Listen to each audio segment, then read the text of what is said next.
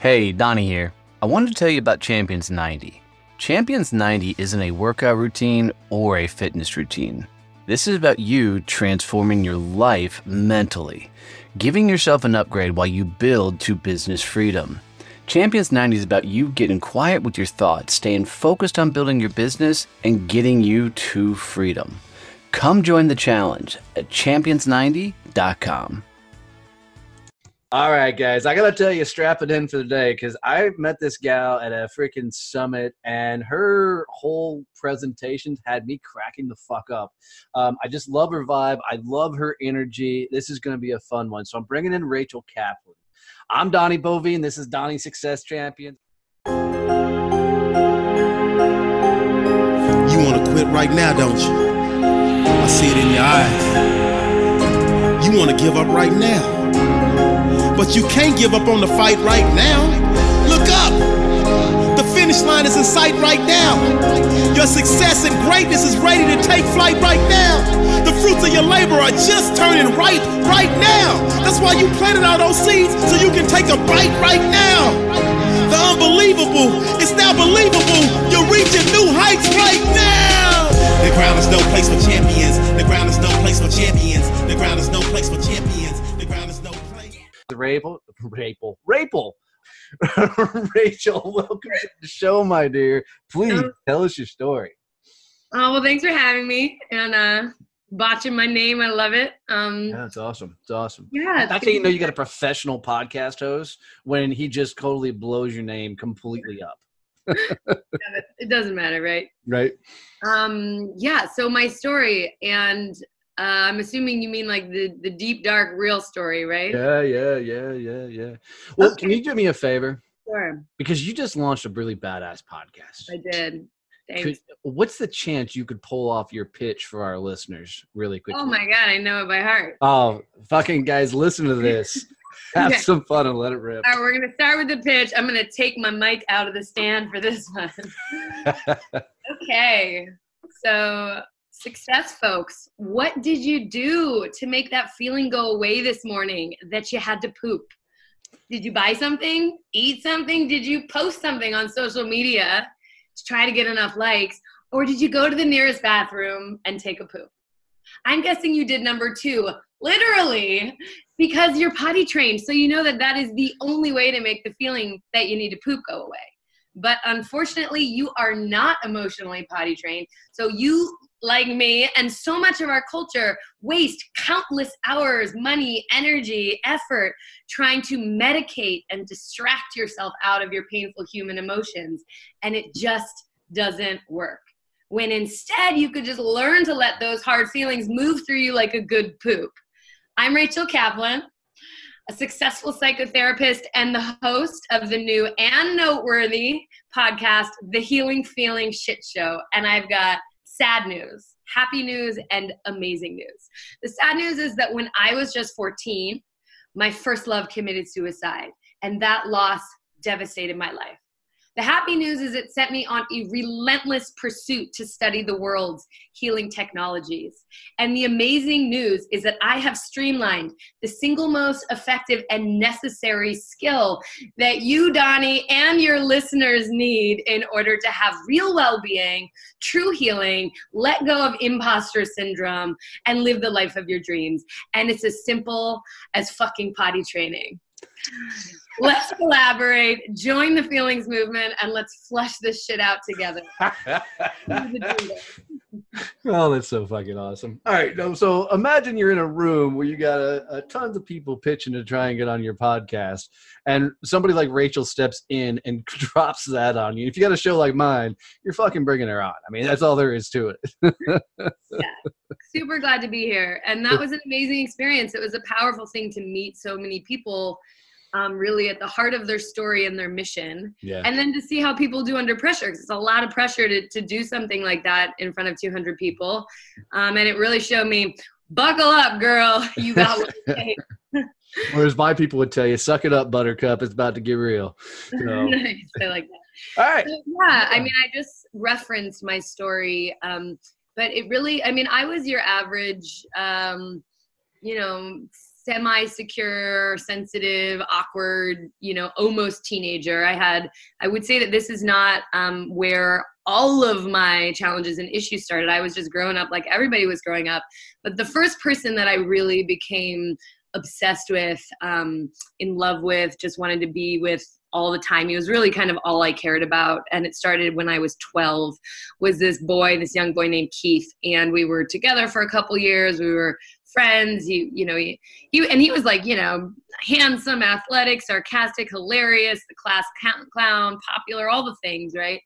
And then, you know, in 1994, when we were both 14, this whole kind of situation unraveled where I thought he was going to maybe go to a drug rehab for a couple months. And I'm not going to spoil the story because actually episode 4 of the Healing Feeling Shit Show is the narrative in full glory. And nice shameless plug. I don't get anything from you hearing that, but you're going to have a much more beautiful, you're going to have a big old soppy cry kind of poop that day when you listen to it. You're going to have your heart broken for your 18 or 14-year-old self. But anyway, basically I was the subject of his suicide note. Fuck. And yeah, he killed himself. And I actually put my life on the line. I felt quite trapped in the situation. It's funny. I'm kind of like leaning over to the left because I'm trying to avoid this glare in my room. Yeah. But it looks like I'm falling over. It's just the light. So I did everything I could. I didn't know what to do. I was a child, but I basically discovered that, or I thought that the best option to try to stop him was to tell him that I would kill myself also. And so I did that. I told him that. I told him I'd never forgive him. And still the next morning I woke up to, and it took me some, effort to find the suicide note because it was left in his house and his family didn't understand it. It was cryptic. Only I understood it, but it basically, his suicide note meant make sure my son still shines. Our nicknames were Sunshine. So make sure that I don't commit suicide also. But no one knew that, but I did. Talking about that'll fuck you up, right? Like, yeah, real quick. I think suicide is just utterly devastating for anyone at any age. It's really, and I'm not going to get into how far out and metaphysical I am, but just so your listeners know, and if anyone's drawn to this, it's also devastating for the person who does it. And I do think part of my mission now, as I harvest the gifts of this, brutal journey that started in so much pain, is to plug for the whole world that maybe suicide actually isn't an end to the pain. We won't go there because I don't know what everyone believes, what they believe about what death is and what's on the other side or not. But, it's devastating for everyone involved. And, it took me a while, for a lot of years, I just felt like, well, I had to do this. I had to kind of start studying these healing modalities. I had to move toward relief and wellness, but it was really a choice. I should give myself credit. I could have become a drug addict, right? I could have committed suicide myself. I could have, I did try things like moving into the recesses of my very quick mind for a few years. That was fun.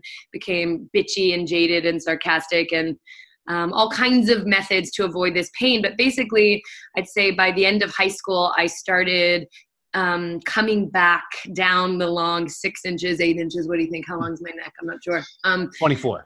24 inches. We got a giraffe over here.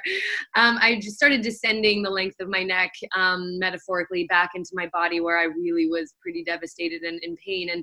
And that was the beginning of a very long journey. And what's cool about what I'm doing with this, and feel free to just wink at me if you want me to shut up. I got you. Okay. Is that, it really did lead me all over the world. And part of, in the last, year, it's been almost exactly a year since I've been making my podcast and getting it out. What I've harvested, what I've realized in the, kind of offering this into the world is like, I really have been at this for 25 years. And, my journey specifically brought me to, I lived in Nepal for a year. That's the little tiny country between, where Mount Everest is, between China and India, for anyone who doesn't know or didn't understand what I said. There I started studying yoga in the Eastern traditions pretty young, started teaching yoga by 22, majored in Eastern religions, learned all kinds of like, what does the East have to offer as far as healing? And then I have a master's in counseling psychology and went to did all the training. I've done all the cutting edge modalities and trainings in Western psychology. And the person who is the most fucking helpful, really, like the person I owe my well-being, my happiness, my life to, is this someone who calls himself a traditional song healer. You're probably like, what is that? I have no idea what that even means. Yeah.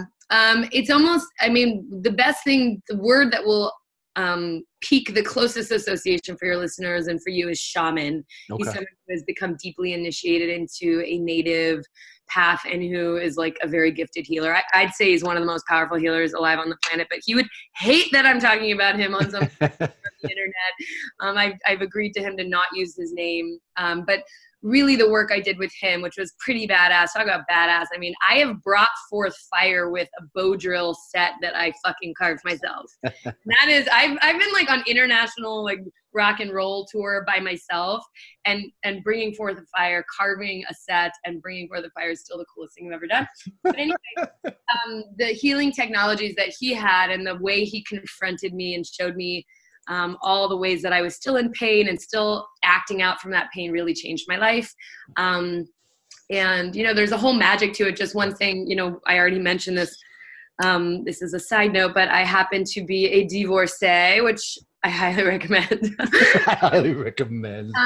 Wow. And just one thing is like, if someone says they're divorced, like probably the right answer is congratulations, because, we're all so conditioned, and so much of what I'm helping people understand is how to relate to the conditioning that we have. We're also conditioned to think that what makes people happy is, achieving these like lists of what our society, gives us, like the white picket fence, the this, the that, the this, the that. And, if it's not the right marriage, if it's not the right job, if it's not the right, it doesn't matter how great you look on Instagram, if you don't feel happy inside, like really happy inside or really solid inside, then, you're living a lie and you know it.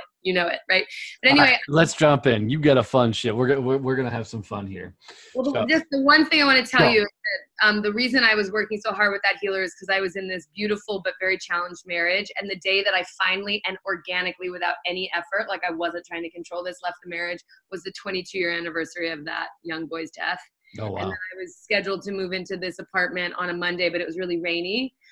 So we pushed the movers and I pushed it back, and I ended up moving out of my marital home on the dead boyfriend's birthday. So all I'm saying is there is a magic in the universe, and it brought me full circle to be able to offer what I'm offering. And thank you, Donnie, for letting me finish that story. I wasn't just bringing up the fact that I'm divorced. No, that's awesome. Ready now.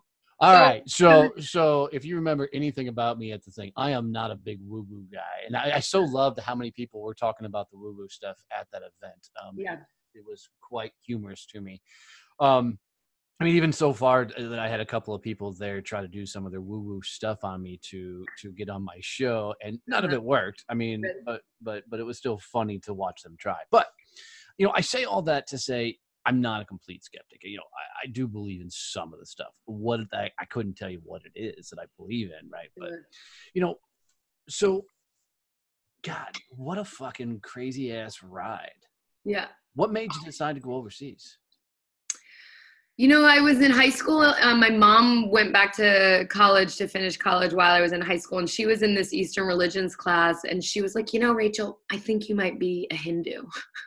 She was wrong. And I had a huge moment, actually, while I was living over there. It was Christmas, and I was at a Hindu ashram, and they were doing this whole Jesus thing. And I was like, what the hell am I doing here? Like, I'll never be a Hindu. I'm not a Buddhist, even no matter how dope your meditation practice is. Like, I'm a Jew. Like, why am I so far from exploring the actual roots I have? What I was looking for, I would say that, this experience really, made me question what is reality, and how can there be God? How can the universe be good or be safe when something like this happens? And there's all kinds of books like, when bad things happen to good people, or it's just like, if we're really awake to just, no woo-woo, just like you're living in the world, it's hard to grok how there's so much pain and there's so much suffering and, inequality and all these things. And so in some way, I kind of put what I had been raised to believe was God in the Jewish world or the Jewish religion on hold. I was like, no, I don't believe this. And I was just looking for some answers. And also, I'd say Judaism has a kind of hidden mystical side.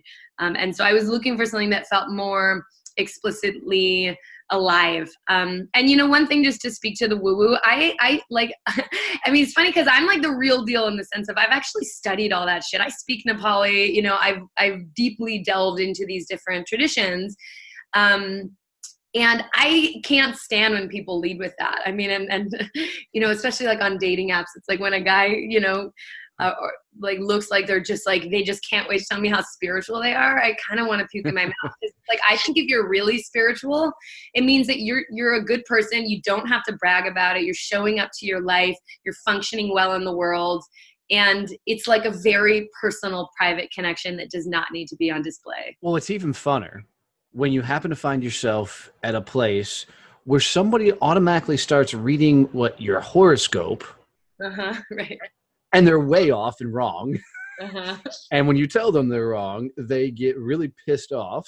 Yeah, very spiritual right there. Yeah. I mean, they're completely into their, you know, so, you know, it's amazing that, I don't know, some people carry your stuff around like it's a flag or a badge of honor that uh-huh. they've done something, you know, yeah. And, you know, it doesn't define you, but some people want it to. Right. Yeah.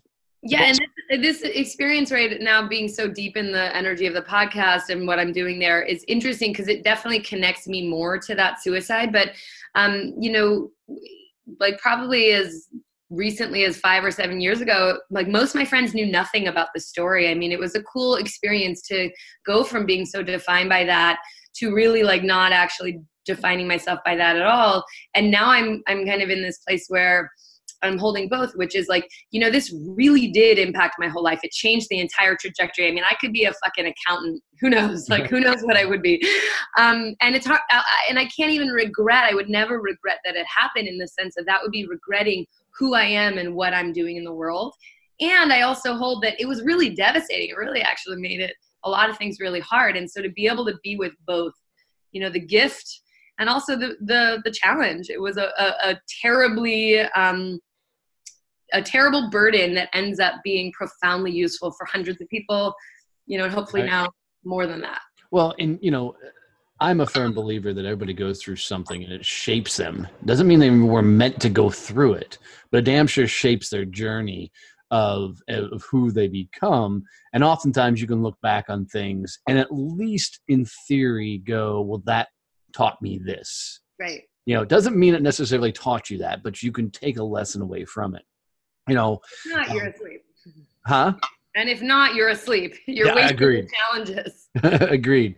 Well, most people avoid the challenge altogether. They don't want to step into it, right? They don't want to, one, relive it because it's too traumatic, horrifying, whatever. They're not looking for the lesson, right? Or the flip side of it, they won't create challenges in their life moving forward because they're afraid of what they may discover once they put themselves in, you know, that situation. Right. How did you come up with this whole shit, you know, thought theory? Right. Yeah. Well, I'm going to tell you in 1 second, but I just want to speak to what you just said because it's really powerful, which is it's true. Like what you just spoke to is really at the heart of what I'm teaching with the shit show, which is that if we are trying to avoid our pain, and it makes sense that we are, you know, it's the best strategy all of us have come up with. There's some biological and kind of early childhood origins for trying to avoid our pain. And then our economy is literally funded by us believing that, you know, if we buy the next thing, we'll feel worthy. And so all of the messages everywhere are not go have your pain. They're, you know, you need this and you'll feel better if you do this and this and this. And so what that does create, if we have that fear of our pain, our emotional shit, what I'd say, we can't actually live our lives. We can't take risks. Those people are not going to be blowing up their businesses. They're not going to be ragingly successful. They're not going to be willing and brave enough to fall in love because all those things become, you know, terrible risks. And what I think the outcome of someone who learns how to feel their feelings and goes through this deep healing journey that I'm creating, or just, you know, deals with themselves in whatever way, is emotional resilience. And I say that emotional resilience is the new happy. It's better than happy because it's like, if you do the healing work, you know, I feel pretty happy a lot of the time, but it's not, no one's going to be happy all the time. If you're alive, we're all going to die. We're going to lose our cell phones. Shitty things happen. It's like, that's not what life is. Life is not a journey of only happy. But if you know, and I know that I can handle any feeling that comes because I can move it through me like a good poop, then I can actually be who I am. I can take these big risks. I can put myself out there because I know that when it gets hard, I'll just deal with it. And that's what emotional resilience is. And I think it's like ultimately liberating. No, I love it. I love it. You know, it's interesting is the years I spent in the sales training game, I did a lot of study on rejection, because I was really trying to find the way to work with the people that I was training to get them out of their own way so they could actually go have a fucking conversation. That's all a sales call is. It's just a damn conversation, right? And it was interesting. I tracked this back as far as I could. They actually tracked rejection as far back as the cavemen. And here's the thing. Back in the day with all the dinosaurs and shit, I just thought this was fascinating, is if you got rejected from the tribe of people, you were out on your own. And that was dead, right? You know, and it's an interesting concept. And it was funny to stand in front of a room and going, dude, this shit is ingrained in you. Yes. Yeah. Right? You got to step into it and move forward and knowing that shit's going to happen. I love saying shit a lot because you got me saying it because of your show, but. You know, I talk about that, the same exact construct in the second episode, which is like, how do we get so wounded? And it is like that confluence of that in our cells, in our nervous systems, we're wired to feel like if we lose love, it's death. And there was some truth there, right? Like an unloved, untended baby could die, right? Right. And there's all kinds of science studies that are backing it. And that's what informs a field of psychology today called attachment theory, about just how important that secure attachment is. But if you combine that with the fact that we were raised by flawed humans, who were doing their best, and their parents were probably even having a harder time than they were. But so what we are going to do is we're going to be conditioned based on that biology of we'll die if we're not loved to be who we think our parents need us to be. And the degree of like subtle messaging there and the degree of a little infant's effort to do whatever it takes to stay close to the parent is so deep that what I say is we kind of take all these parts of us and start pushing them down into the basement, right? It's like, so if you're a little boy and you cry a lot and your dad keeps telling you, I mean, this is the classic, right? Like, but boys don't cry, or don't be sensitive, or even when parents just are like, shh, you're okay. Shh. You know, it's like, there is this messaging not to feel. And so that, and then you tack on middle school and high school. It's like, and then, you know, our society, it's like, we have all these parts of us. And the most impactful ones, the ones that really screw people up, are the ones that get pushed down so early. But we have all these parts of us that are pushed down into the psychological basement, where we're trying to hide them at the dinner party or in the locker room or on a date. And those parts, because they're like not part of us, because we don't show them, because we can't be loved for them and with them, despite them, we end up feeling like they make us worthless or unlovable. Like we're not enough or we're too much. Some kind of inherent core wound that makes us feel like if people knew us well enough, they wouldn't love us and we suck. Yeah, I love it because, you know, one of the reasons I launched this show was I grew up on inspirational messages. You know, that was my go-to. Give me the good after-school PBS special or something, right? That was my thing. And, you know, when I launched a show, I wanted to hear what everybody else, you know, overcame.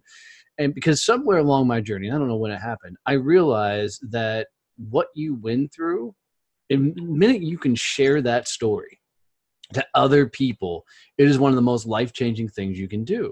Is share what you've been through, because your healing, or still you may still be going through the healing process, right, helps somebody else on their journey. And that to me is one of the most amazing things in the world. Right.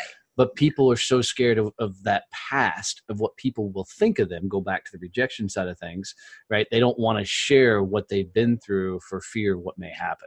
Right. Yeah. And then we never can realize that we're lovable, even though we're lovable with. And when we push all those parts of us, whether it's what we've been through or just what we thought was wrong with us down, we're not going to create a life that serves us as well.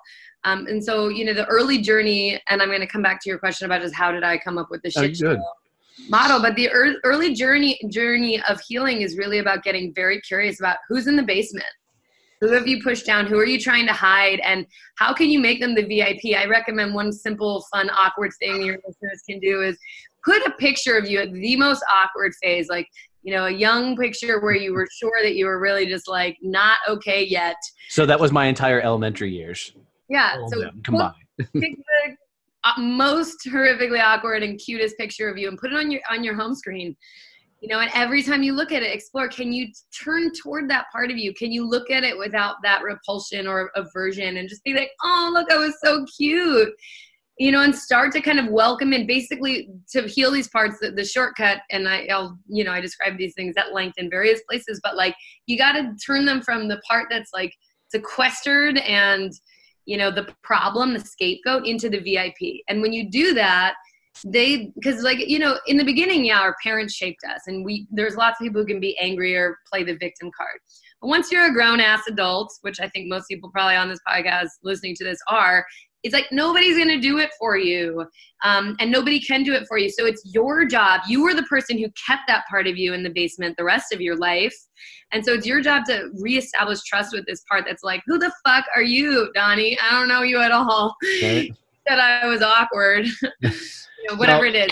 But that's complete ownership, right? I mean, yeah. that is truly taking ownership of your life, which is one of the scariest things on the face of the earth for people. Yeah. You know, I always am correlating shit back to sales just because that's my game. But, you know, people early in my career, my years, I mean, it was always somebody else's fault. The company wasn't providing enough marketing. The economy sucked or whatever else. And it wasn't until somewhere along that journey I got to the point where I said, fuck, quit blaming everybody else and suck it up, buttercup, and get after it. Yeah. Well, that's another place where the shit metaphor is so perfect. Because can I poop your food out for you? No, I can't, no matter how much I might codependently want to. So here's the deal. You know, you asked me where this came from, and it's like, you know, I told you I did all this study. It's been a long journey. I've been a professional, like, paid psychotherapist. Thank God I'm paid somewhere, because, you know, I'm in the beginning of, I need all your books and supports on how you actually monetize a podcast. But I've been doing that work for 13 years and, you know, doing my own healing work for 25. And so what I came to understand is the single best metaphor for any person to get how they needed to learn to relate to their emotions is pooping. Because as I said in my pitch, even though I know not everybody has an easy time pooping, just like people can't cry, people can't come, there's all kinds of things that, you know, organic mechanisms our bodies have to keep us in homeostasis get messed up because we get messed up, right? But like, basically, I'm going to put out the theory that you have an easier time pooping than you do crying and shaking when you're afraid and dealing responsibly with your anger. So generally, we know that when we have to poop, that's the only way to not have to poop is to poop. And it's actually literally the same, not metaphorically the same. It's actually the same that the only way to truly feel better, you know, whether we're anxious or we suddenly get really mad or we're heartbroken, is to allow that feeling to come out of the body. Take the letter E off the word emotion. What do you have? Motion. Motion. They mean to move. And everyone that I start working with in the beginning, they say to me, but if I feel my pain, if I feel my sadness, I'll never stop crying. I'm going to drown in it. And it's very natural fear. But unless someone just experienced a death or a breakup, I'm like, good, let's put on a timer. Let's see if you can cry for more than 2 minutes. It's actually tremendously hard. It takes like a lot of strength and a lot of what I'm teaching. The reason why the cliche or metaphor bumper sticker level, have your feelings, join the feelings movement, you know, isn't enough. The reason why I actually put in hours and hours into creating a course, and now I'm putting all kinds of support to that course, is that it's actually really hard to do if you've spent most of your life trying to not have your feelings. And what are some ways people might not have feelings? It's like drugs, alcohol, buying. The white things behind me right now, it's like a closet full of sweaters. If every time I had a feeling, you know, that's my drug of choice. It's like, I buy pretty clothes. I love clothes. But we all have these things that are our go-to, whether it's porn or success. You know, how many people are trying to think that if you have a beefed up enough LinkedIn profile, or you have enough promotions, you have enough money in the account, you're going to feel better about yourself. Well, surprise, why do we see so many incredibly amazing, talented, successful, pinnacle of our society kind of artists and creators committing suicide or dying through overdose? It's because none of that shit works. Right. And what a devastating moment when you reach the top of that ladder. You're then alienated because you're famous and people are weird with you, and you're still in terrible pain. And so what this whole mission is like, look, guys, We have a way to understand it. Every single CEO and business person and political leader and woo-woo person and skeptic, everyone poops. It is actually as grounded as it could be. It's not woo-woo. It's like our bodies, we sweat, we poop. If we get a cut, the body knows how to heal it. Of course, the emotional system has a mechanism as well. And so, it's really just the way to help people understand it. And the last thing I'll say about how I came up with the metaphor is that it's very intentional that I'm choosing something that is shrouded in shame. Like, if I dropped a really stinky deuce, I wouldn't be like, I really want you to smell it. Come here. Right? And because there's a little bit of shame we have, it's like, hopefully we don't advertise our shit. We don't shit with other people in the room. Although I have, that's a great way to ruin a chemistry. Not a good idea, right?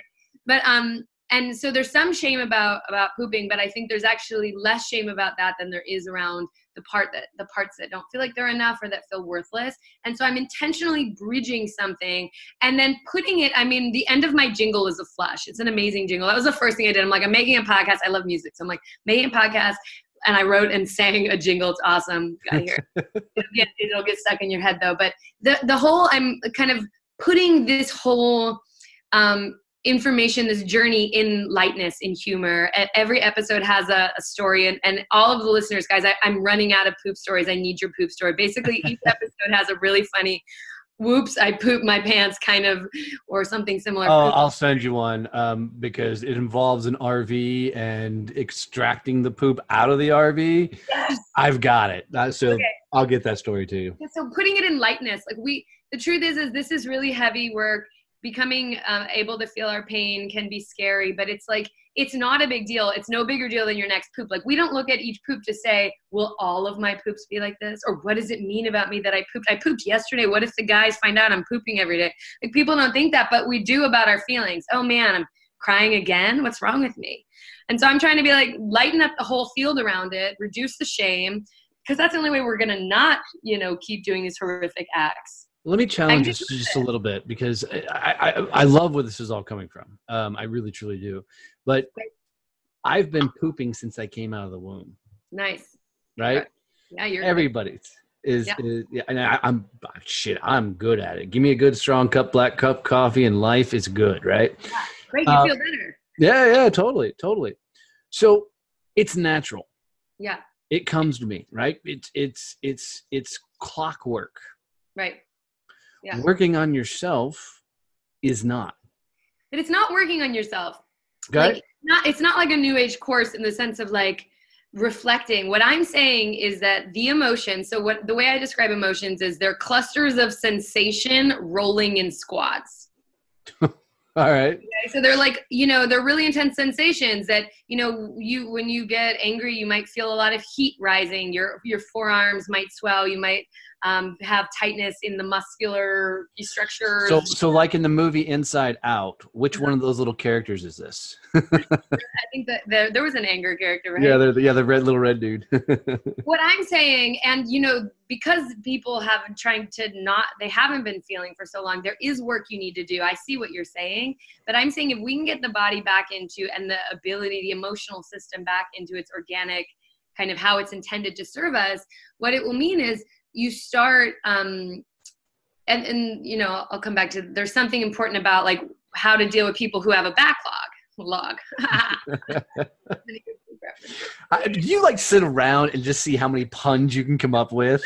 Not necessarily, but I will tell you that I've always been associated with the band Radiohead and rainbows. Like, so those are my brands where people they send me pictures of rainbows, like being like, I thought of you. I'm like, how did I do this? This is like stunning branding. If you start getting pictures of shit coming to you.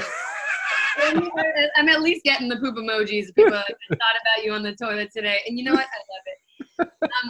But yeah, so if we can get our bodies back to that state where we don't have that massive backlog, then it will mean that when something happens that throws us off, our body will send us the signal, very much like you get a signal when you need to shit. You have these sensations, how to identify, so you would get a set of sensations that you need to identify, or that you could identify that, oh, I think I need to cry, or like.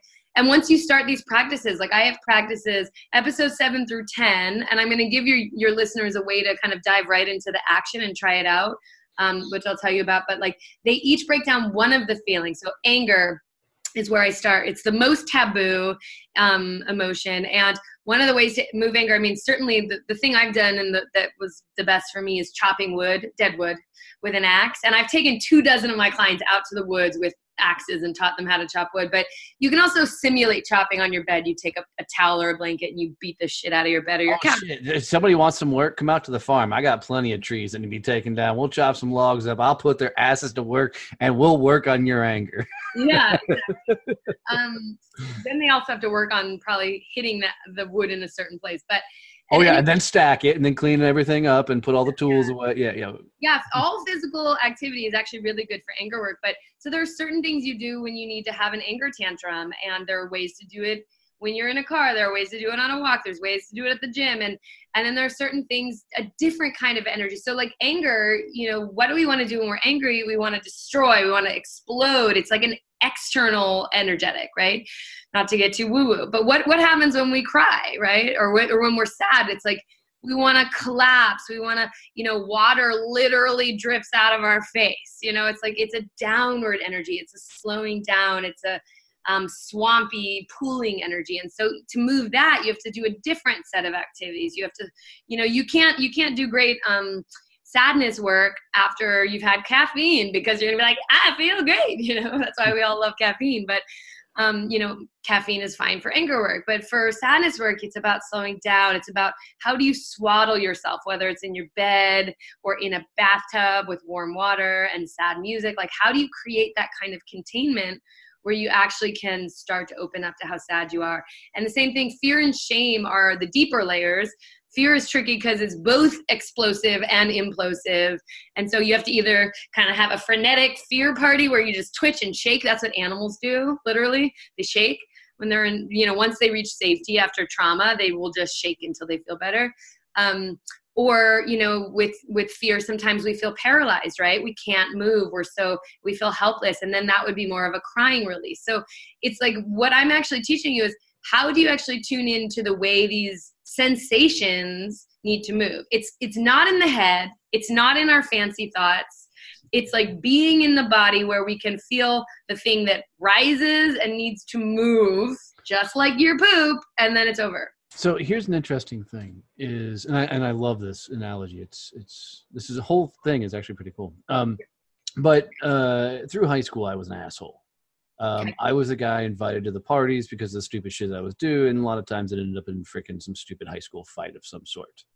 So I went to see a counselor on my parents' recommendation. This dumbass counselor looked at me and said, here's what I want you to do. Every time your anger fills up, I want you to grab an ice cube and slam it against the wall so it shatters into a million pieces. Mm-hmm. He's like, the other thing I want you to do is if you don't have anywhere an ice cube, I want you to punch your pillow. And this is the two things he tells me. Uh-huh. Let me tell you, I chunked 100 ice cubes. I punched the shit out of my pillow. It didn't slow anything down. Yeah. Yo. Well, I want to do therapy with you, but what do you think was going on for you? Like, why were you so angry? It was upbringing and everything else, but you know, it's I struggle with people putting, and I'm not saying you put a blanket over everything, but the same methodology doesn't work for everybody. Yeah. Well, there was also, that's not the whole picture. And one of the, you know, so one of the episodes where I get most into strategy, the next episode is like troubleshooting. I'm like, yeah, that sounded easy. It's not. And here are all the problems you're going to have. And here, and one of the things I speak to is, you know, it's not a fix all. Now the truth is it's not a fix all, but anyone who can't have their feelings is going to definitely be not well. You can't, just like if you weren't shitting, you wouldn't be healthy. It's not possible to be healthy if you're repressing all your feelings, but it doesn't mean that having your feelings is always enough. I mean, I think that what I am outlining for people is always going to be, you know, tailorable and unique to that person, which is why ideally, that's why this is like a fun adventure of how do I make this very personalized work, something that I can share with a massive group of people. I mean, we're coming up on 20,000 downloads at 5 weeks in. And how do I make it useful for them? How do I, and also how do I make myself available, and how do I help people kind of work with this. So that's been a fun creative project for me. But like part of it is, you know, the feelings. The skill that I'm teaching is the feelings. But the other piece, and what I would have wanted to do with you if I was with you back then, is really explore what was going on. I mean, you were obviously, when we're children, we're subject to our environment. We are kind of, it's where the one place where, you know, victim mentality or helplessness, we don't have full agency and control over our lives. We can't set up all of what we need. And so, you know, did you have the support you needed to be dealing with whatever you were dealing with? What were those messages? You know, the interesting thing about that time is I went and ended up seeing a different counselor dude, whatever the hell he was, psychologist, I don't know what he was. And we sat down, had an hour-long conversation. At that end of that conversation, he said, I want to talk to your parents. I said, cool. I left the room, went out and sat on the bench. Mom and dad walked out and said, all right, cool, let's go. I asked him years later what that counselor said to him, because that session fixed a lot of my shit. Hell yeah. And the reason it fixed it was he simply told mom and dad, let them go. Let them fucking explode. He's going to hit rock bottom so fucking hard that he's going to start climbing. Right. He was right. It's exactly what freaking happened. You know, so it was an interesting moment, because I had an understanding that what I was doing wasn't the right actions, right, but I had no reason to stop. Yeah. It was interesting. Yeah, no, but rock bottom really, it's something to push up against. Yes. Oh, J.K. Rowling has the best quote of all times on it. Rock bottom's the foundation I built my life. You know, and I freaking love it. You know? And there's a similar thing here in the sense of, if we're trying to stay above our feelings, our pain, our worthlessness, our shame, I mean, shame actually burns like hell. I mean, it's like, to really feel how worthless and wretched we can feel, it's actually excruciatingly uncomfortable. So, but when we sink down, when we get the skills to do that, where we actually can experience these parts of us, there's really like, there's no stress. There's a sense of peace, and this is who I am. And then things really start to open up and flow. I have clients every week come in being like, I was able to cry for half an hour, and they're so proud of themselves. They're like, they had some tantrum, and that, you know, it shifts things, where the thing that you were trying to not do becomes the thing that you can feel strong and own your strength for. And I really think if we don't earn something, we can't own it. And so when there is that challenge of, you know, hitting rock bottom, or learning how to overcome your resistance to your feelings and feel it, and learning how to do all these hard things, that's where we actually feel good about ourselves and proud. And that's what can't be taken from us. That's not the validation. That's like worth. Right. You know, I just had this pop in my head. I have, because of my military background, I have a shit ton of veterans that listen to the show. And the biggest struggle that veterans have is what they get once they get out of the military. It's not usually what they've gone through that destroys them. It's the lack of the buddy system. It's a lack of the camaraderie. It's a lack of those people around that takes them down to the wrong and dark paths. Yeah. So 2 seconds, if you can think about it off the top of your head, how does somebody work through that when, you know, you spent years with the same 30 guys, day in, day out, shit showered, shaved together, the whole nine yards, and now you're out on your own trying to figure out what the fuck am I supposed to be doing with my life? Right. Well, it's a really good question. And one of the things that I think it speaks to is another piece of the healing puzzle, which is we need to be connected to something bigger than ourselves. And, you know, I mean, I don't know. It's kind of surprising to me in this day of modern technology where we've got Facebook groups for fucking everything. I'm surprised that there aren't more ways that Well, there's groups for veterans. The problem is it's the bravado, right? So if a guy goes in there and, you know, there's situations where if somebody's really south, the whole groups will usually will come together and take care of them, right? You know, but most times, man, if somebody shares what they're going through, it's not necessarily looked upon, because you're supposed to be a badass at that point. Right. Well, right? That's the thing. It's like, that's why I feel so strongly about reducing the shame around pain. And that will help the veterans as well. I mean, one thing, this is not exactly what you asked about with community, but one of the therapeutic tools I practice, which is like the gold star standard, which every veteran should know about and look into getting, which should be covered through you know, the vet insurance is EMDR. It's an amazing, very effective, very quick tool to really process very acute trauma. And then, you know, if you can't connect or if you can't EMDR, I had a gal on the show that had a very traumatic childbirth, and she has like the 50th smallest baby ever born in the world that survived. Wow. And EMDR is what helped her get through it. I was trying to recall her name, but yeah, it's cool. I mean, I actually think it should be malpractice to not know EMDR as a therapist. Also, just to offend everybody, I think that our therapeutic industry is B- at best right now. And part of my show is really being like, come on, people, be willing to make people uncomfortable. Don't just try to keep them comfortable for their money. That's most of the practices. To jump in your bandwagon is it's a business for them. They're not trying to help people. Yeah. If they can keep them longer, less people they got to go find to use their fucking service. I've started firing my clients. I'm like, this isn't working. And you're like, you don't want to do it. You want to be a victim? No, like I don't need your money. I tell everybody from a coaching perspective, like, look, if you're going to work with a coach, if they don't tell you that you're going to grow beyond their ability to coach you, then go find a different coach. Right. Because that coach that want to keep you from ever is a fucking idiot that doesn't know actually how to help somebody, you know, move forward in their life. Yeah. So for those vets who are feeling alienated and alone with their pain, I mean, to whatever extent they can start to get that every single human, whether or not you've been in war or not, or been, you know, in some of the extremes that they've been in or not, has pain. And so there's nothing wrong with your pain. And if you can if they can start to turn toward it with a little more gentleness and curiosity and care, that's a really important word, care toward the part of them that's hurting. It's like sometimes when we're hurting, we want to attack ourselves. Like, what's wrong with me? That means you're literally attacking yourself for being in pain, which is like, you know, you've been shot by an arrow, you shoot another arrow just because the first arrow's there. It's like, we're already in pain. So that's part of what you can do. And then if the veteran community doesn't feel safe for those people as a means of sharing or connecting, it's really important to find what does. And it doesn't always have to be humans. In fact, humans are often kind of out of balance.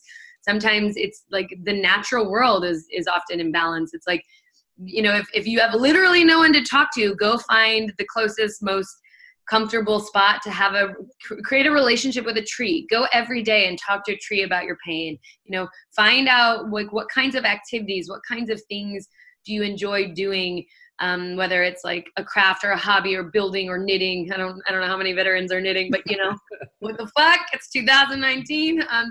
You know, like some kind of. A lot of veterans can sew. I don't know about knit, but we can sew. Knitting for me is so soothing, but anyway, it's like, how do we connect to something bigger than ourselves?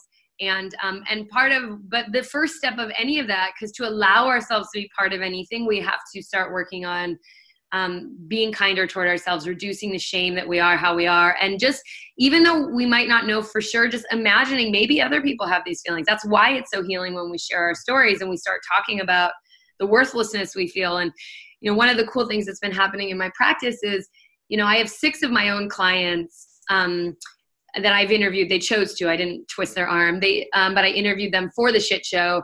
And so throughout the 12 episodes of the first season, their voices and their experience are woven into what I'm sharing.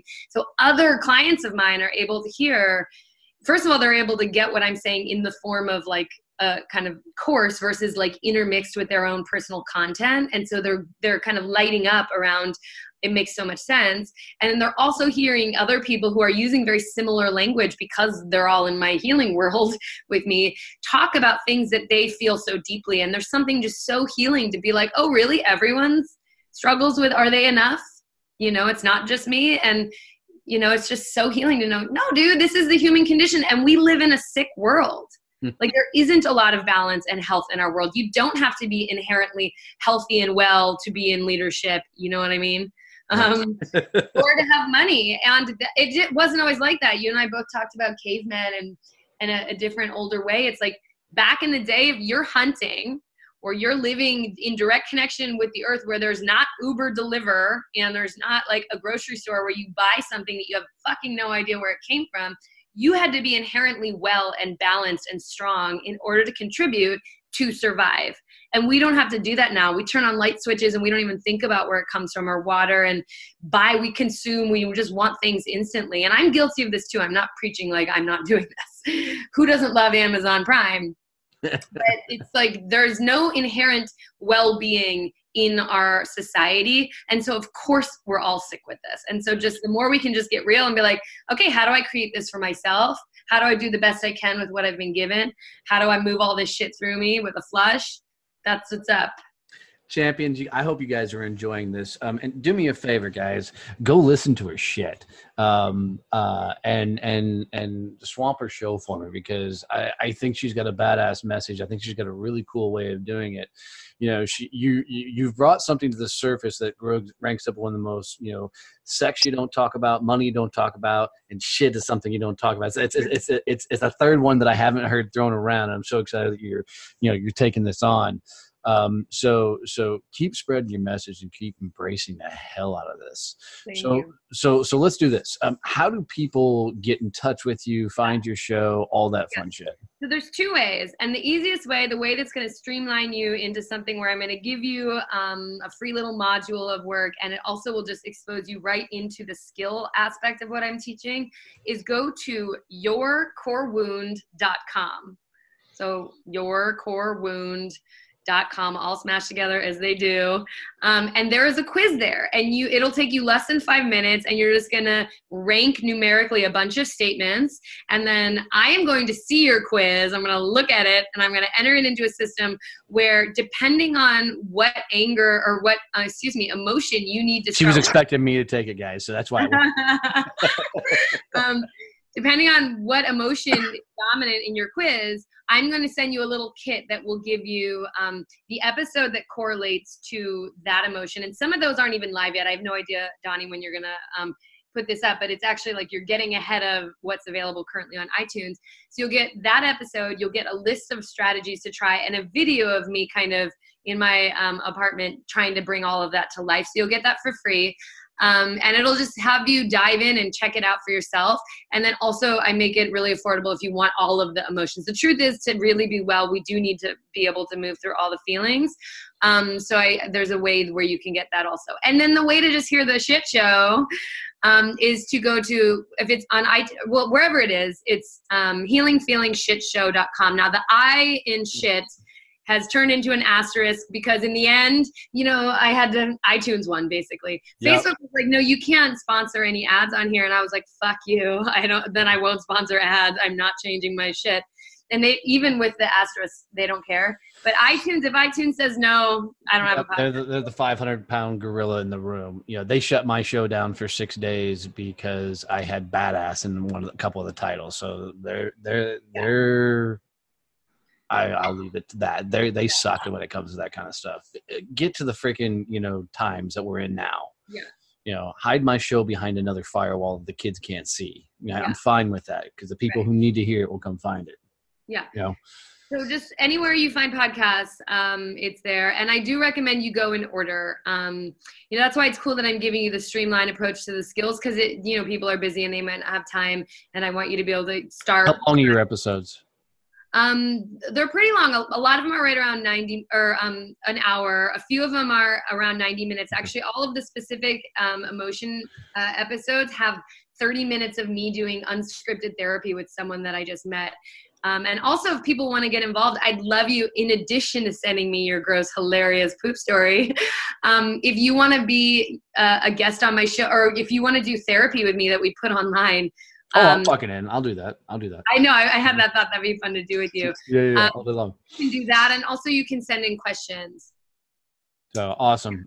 Healing Kid Show and yourcorewound.com. Beautiful. So guys, make sure you crash the system on that. I mean, she's doing some really cool things and taking on just in a really, really cool approach. Well, Miss Rachel, we're stacked up against it, but here is how I finish every freaking show, and I stump some people on, so stand by. So good.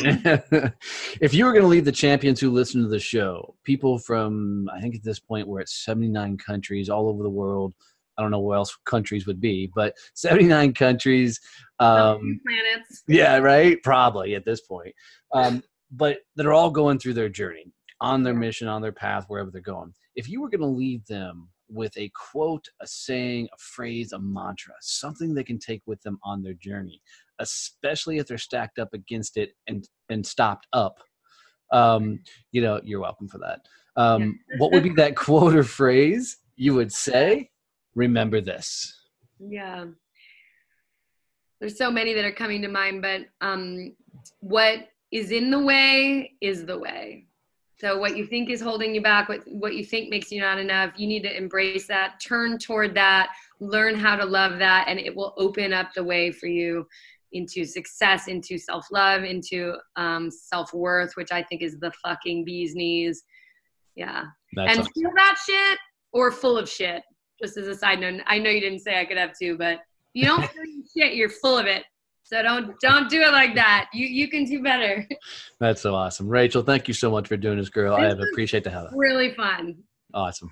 Awesome. You will take a lead. The ground is no place. You will land on your back. The ground is no place. But what you gonna do, bro?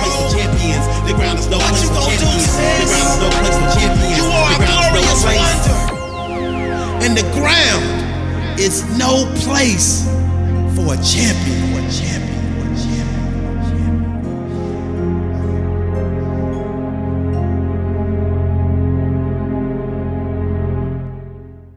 Holy cow, guys, that was some raw shit. I got to tell you, that I loved. I mean, I've even gone back and listened to that episode and love her energy and vibe. Rachel really brings it every time you talk to her, and I really enjoy that. Hey, you know, if you haven't come and joined the Success Champions group on Facebook, you really need to dive in there. We've instituted this really, really cool thing that is just a blast, and we're having a lot of fun with it. So we're calling it the Champions Happy Hour. And every Friday at 4 p.m. Central, I'm bringing in some of my past guests and friends of the show and just some other badasses, and we're talking business, life, how to get out of your own damn way, and it's all done Facebook Live. So there's no editing, there's no shortcuts or anything else. So come hang out with us in Success Champions. Just go to Facebook. Go type in the word Success Champions, click on groups, and you will find the page. And then get ready for all kinds of fun content. And then on Friday Live, bring your favorite cocktail and hang out with us as we just talk with some of the biggest badasses in the world about how do you go for it? How do you get out of your own way? And how do you really go big and loud? And then if you'll do me a favor, guys, if you'll share this episode with one person, that would mean the world to me. Leave a review, leave a comment, and I love hearing from you guys. If I can ever be a help, shoot me an email at donnie@donniebovine.com. Hope to see you in Success Champions on Facebook. Keep kicking ass, guys. Go get that shit out, would you? Kevin and I have a lot of fun each week recording these episodes and sharing our best thoughts and ideas with you all. Man, we're just proud to have you guys as listeners always tuning in. And we really appreciate the messages. We get the DMs, the emails, and the likes from you guys with questions and ideas for future shows, and that just means the world to us. We really are changing how the world networks. We've poured our heart and soul into Success Champions Networking, and it continues to grow. So if you haven't checked out a chapter and you're looking for a mastermind group of pure, absolute badasses that understand that giving introductions are way more powerful than referrals, go to successchampionnetworking.com and request a visit. And thanks for being you. Thanks for being a champion of your success, because that's what it means to be a success champion.